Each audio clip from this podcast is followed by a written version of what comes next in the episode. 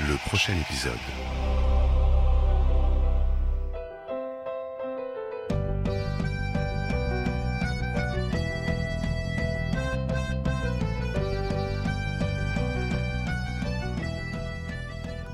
Bonjour à tous, aujourd'hui dans le prochain épisode, je vous parle du travail dans les séries télévisées.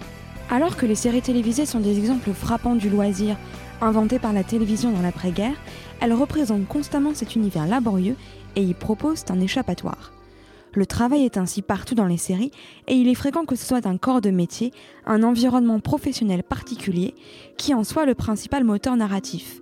Pensons aux avocats de The Practice, Ali McBeal ou The Good Wife, aux enseignants de Teachers ou Boston Public, ou encore aux médecins de Nurse Jackie, Urgence, New York 911 ou même la vieille série française Jannick Aimé. I can't. I've got a job interview I gotta get ready for. I thought you already have a job. And people say you don't pay attention. no, no, this is a much better job. It's vice president of a company that does data reconfiguration and statistical factoring for other companies. Wow, how do you know how to do that? Dans beaucoup de séries, la vie professionnelle fait avant tout partie du décor.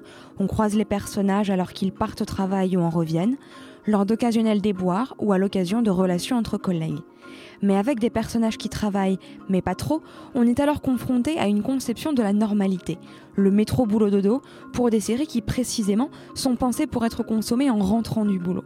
On voit davantage les personnages de How I Met Your Mother parler de leur journée de travail plus que d'y être, et les héroïnes de Sex and the City passent visiblement plus de temps à dépenser leur argent qu'à le gagner.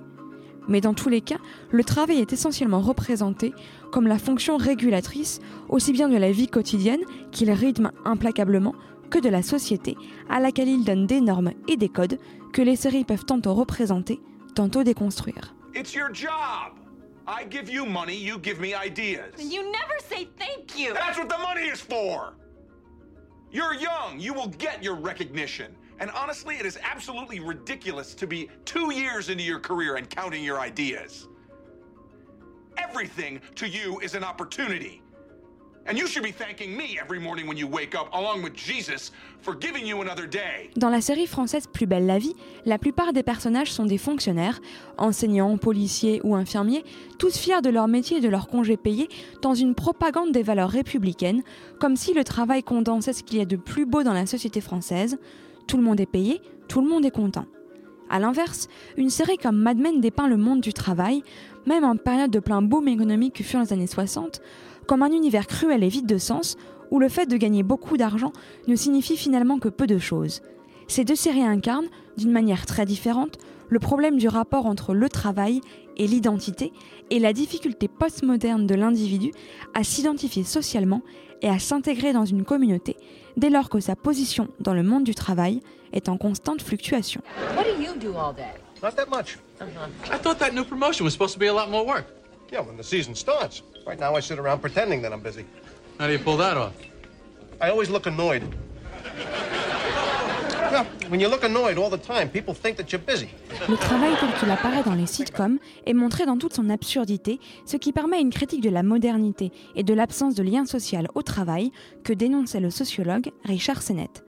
Dans Seinfeld, George fait mine de travailler alors qu'il passe ses journées devant un ordinateur éteint, alors que Rachel, dans Friends, passe, dans son premier emploi, la plupart de ses journées à démêler des cintres. Quant aux personnages d'Enlightened et de The Office, ils subissent quotidiennement les affres du travail en open space. Bref, le monde du travail tel qu'il est décrit dans les séries est souvent montré comme un univers de pression et de frustration qui, tout en offrant une multitude de récits possibles, permet surtout d'offrir aux spectateurs une critique de ce que cache le travail, à savoir le capitalisme, l'exploitation et la lutte des classes, dont je vous parlerai dans le prochain épisode.